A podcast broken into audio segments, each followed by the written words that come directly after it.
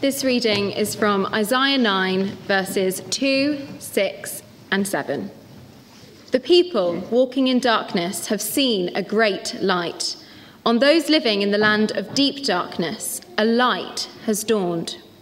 For to us a child is born, to us a son is given, and the government will be on his shoulders, and he will be called Wonderful Counselor, Mighty God, Everlasting Father, Prince of Peace. Of the greatness of his government and peace there will be no end. He will reign on David's throne and over his kingdom, establishing and upholding it with justice and righteousness from that time on and forever. The zeal of the Lord Almighty will accomplish this. The reading is taken from Luke chapter one, verses twenty-six to thirty-five and thirty-eight. In the sixth month of Elizabeth's pregnancy, God sent the angel Gabriel to Nazareth, a town in Galilee, to a virgin pledged to be married to a man named Joseph, a descendant of David. The virgin's name was Mary. The angel went to her and said, "Greetings, you who are highly favoured, the Lord is with you." Mary was greatly troubled at his words and wondered what kind of greeting this might be. But the angel said to her, "Do not be afraid, Mary, for you have found favour with God. You will conceive and give birth to a son, and you are to call him Jesus. He will be great and will be called the Son of the Most High. The Lord God will give him the throne of his father David, and he will reign over Jacob's descendants forever. His kingdom will never end." "How will this be?" Mary asked the angel, "since I am a virgin?" The angel answered, "The Holy Spirit will come on you, and the power of the Most High will overshadow you. So the Holy One to be born will be called the Son of God." "I am the Lord's servant," Mary answered. "May your word to me be fulfilled." Then the angel left her. The reading is from Luke two, verses one to seven. The birth of Jesus. In those days, Caesar Augustus issued a decree that a census should be taken of the entire Roman world. This was the first census that took place while Quirinius was governor of Syria, and everyone went to their own town to register. So Joseph also went up from the town of Nazareth to Galilee, to Judea, to Bethlehem, the town of David, because he belonged to the house and line of David. He went there to register with Mary, who was pledged to be married to him and was expecting a child. While they were there, the time came for the baby to be born, and she gave birth to her firstborn, a son. She wrapped him in cloths and placed him in a manger, because there was no room available for them. The reading is from Luke chapter two, verses eight to sixteen. The shepherds go to the manger. "And there were shepherds living out in the fields nearby, keeping watch over their flocks at night. An angel of the Lord appeared to them, and the glory of the Lord shone around them, and they were terrified. But the angel said to them, 'Do not be afraid. I bring you good news that will cause great joy for all the people. Today, in the town of David, a Saviour has been born to you. He is the Messiah, the Lord. This will be a sign for you. You will find a baby wrapped in cloths and lying in a manger.'" Suddenly, a great company of the heavenly host appeared with the angel, praising God and saying, "Glory to God in the highest heaven, and on earth be peace to those on whom his favor rests."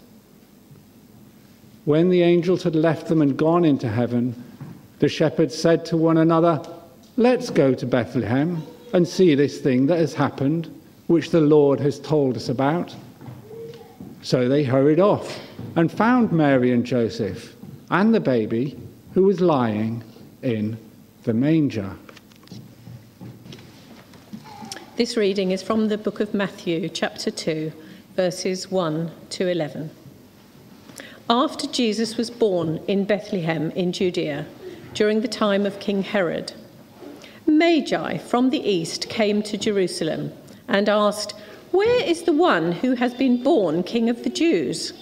We saw his star when it rose and have come to worship him." When King Herod heard this, he was disturbed, and all Jerusalem with him. When he had called together all the people's chief priests and teachers of the law, he asked them where the Messiah was to be born. "In Bethlehem, in Judea," they replied, "for this is what the prophet has written. But you, Bethlehem, in the land of Judah, are by no means least among the rulers of Judah, for out of you will come a ruler who will shepherd my people Israel." Then Herod called the magi secretly and found out from them the exact time the star had appeared. He sent them to Bethlehem and said, "Go and search carefully for the child. As soon as you find him, report to me, so that I too may go and worship him." After they had heard the king, they went on their way, and the star they had seen when it rose went ahead of them until it stopped over the place where the child was. When they saw the star, they were overjoyed. On coming to the house, they saw the child with his mother Mary, and they bowed down and worshipped him. Then they opened their treasures and presented him with gifts of gold, frankincense, and myrrh. From John's Gospel, chapter one. John unfolds the mystery of God becoming man. In the beginning was the Word, and the Word was with God, and the Word was God. He was with God in the beginning. Through him all things were made. Without him nothing was made that has been made. In him was life, and that life was the light of all mankind. The light shines in the darkness, and the darkness has not overcome it. There was a man sent from God, whose name was John. He came as a witness to testify concerning that light, so that through him all might believe. He himself was not the light. He came only as a witness to the light. The true light that gives light to everyone was coming into the world. He was in the world, and though the world was made through him, the world did not recognize him. He came to that which was his own, but his own did not receive him. Yet to all who did receive him, to those who believed in his name, he gave the right to become children of God, children born not of natural descent, nor of human decision or a husband's will, but born of God. The Word became flesh and made his dwelling among us. We've seen his glory, the glory of the one and only Son who came from the Father, full of grace and truth.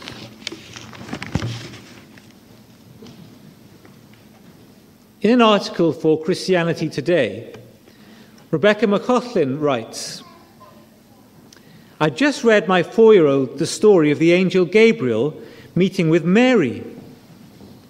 I tried not to panic when she said, 'I don't believe that.' 'Well, do you believe that God made you?' Yes, I believe that. And do you believe that Jesus died for your sins? Yes. And that he rose from the dead? Yes. After more gentle probing, it turned out it was really just the angel that she didn't buy. But nonetheless, my daughter isn't alone in her natural skepticism about the supernatural. When we stop to think about it, Christmas stretches our credulity. It comes complete with an angel appearing, a virgin conceiving, a star guiding, and heavenly hosts singing. How can rational, scientifically literate, twenty-first century people like us believe such things when even a child finds them hard to take? However, to believe in the God of the Bible, who created the universe, and not to believe in miracles is rather obtuse. It would be like my daughter believing her dad could make bread from scratch, which he can, but that he couldn't toast a Pop-Tart. In fact, if you are a Christian, you're already signed up to believe that the universe and everyone in it is God's handiwork. Physicist Jonathan Feng says, "What is truly amazing about the Christian faith is the idea that God made the universe from quarks to galaxies, but at the same time cared enough about us to be born as a human being, to come down, to die and be crucified in the person of Jesus, and to bring forgiveness and new life to broken people." Christians believe in Christmas, in all its supernatural glory, because miracles aren't hard for God. I wonder how the miracle of Christmas strikes you. The Apostle John, whose words this John just read to us, has no doubt regarding Jesus' identity. In the beginning was the Word, and the Word was with God, and the Word was God. Jesus is God's Word to us. Jesus is God. At that first Christmas, God was born as one of us. That's the Christian claim. And as God, Jesus is described as light in the darkness. In him, in Jesus, was life, and that life was the light of all mankind. The light shines in the darkness, and the darkness has not overcome it.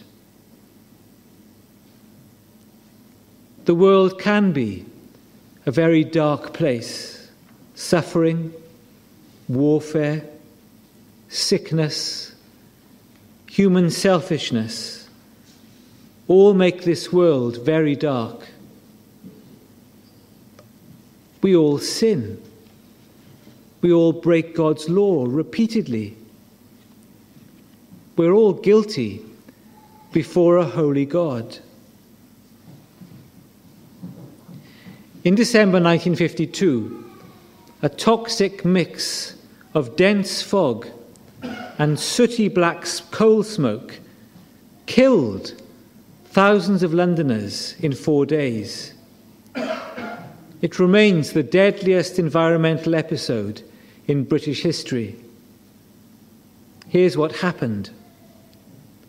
As the smoke coming out of London's chimneys mixed with natural fog, the air turned colder. Londoners heaped more coal on their fires, making more smoke. Soon it was so dark, some said they couldn't see their feet. By Sunday, December the seventh, Visibility fell to one foot. Roads were littered with abandoned cars. Midday concerts were cancelled due to total darkness. Archivists at the British Museum found smog lurking in the book stacks. Cattle in the city's Smithfield Market were killed and thrown away before they could be slaughtered and sold. Their lungs were black. Funeral director Stan Cribb of T. Cribb and Sons had led thousands of funeral processions through the smoggy streets of London. But he said that the nineteen fifty-two event dwarfed, dwarfed all the others he had seen. He remembers the moment he saw the first grey wisps. You had this swirling, like somebody had set a load of car tyres on fire. London's killer smog is a picture of the spiritual world into which Jesus came. A malevolent, sinister, deadly darkness covered the world when the Word made his dwelling with us. But the darkness has not overcome the light of Jesus. Verse nine, the true light that gives light to everyone was coming into the world. So Jesus is God. He's the true light. And he came into the world that first Christmas. He was born as one of us. However, verse ten, the world did not recognize him. But to all who did receive him, he gave the right to become children of God. And that's the situation today. Most people do not recognize Jesus. Most people either ignore him, fail to think about him, or reject him outright. God has made the world. He's loved the world enough to be born as one of us, to be born in poverty, to live a perfect life, and then to die on the cross in our place, taking the punishment for the things we've done wrong. God has done all this for us, and most people just ignore God. Just ignore Jesus. But to all who receive him, he gives the right to become a child of God. Where does all this leave you? Will you ignore Jesus? Or will you find out more about Jesus? There's much historical evidence for Jesus, including for his death and resurrection. If you're interested in finding out more, why not join us at an Exploring Christianity course? Come and find out about how Jesus fulfills hundreds of prophecies from the Old Testament. Come and read the eyewitness accounts of Jesus' life, death, and resurrection. To all who did receive him, to those who believed in his name, he gave the right to become children of God. I wonder, will you receive Jesus this Christmas? Will you say to him, thank you, thank you for leaving the glory of heaven. Thank you for coming to be born in poverty in Bethlehem. Thank you for living a perfect life. Thank you for dying in my place on the cross to pay for all my sin. Will you say that to Jesus this Christmas? Will you say to him, I receive you. I receive you into my life. Will you believe in his name? To believe in Jesus is to trust in Jesus, to trust that he's able to save us. He's able to save us from hell for heaven, for a relationship with God as our Father. Will you believe in his name? Will you trust in Jesus? If you do believe in him, he gives you the right to become a child of God. But I thought we were all children of God, I hear you say. No. Without Jesus, we're cut off from God. We've ignored him, we've disobeyed him, we have no relationship with him. But when we believe in Jesus, he gives us the right to become a child of God. We can know God as our Father. We can know forgiveness for all our sins. We can know that we're going to heaven. Do join us at an Exploring Christianity course. Come and think these things through. Or make a commitment to Jesus tonight. Say to him this very night, I receive you. I believe in you. May we pray. Lord Jesus Christ, we worship you as God.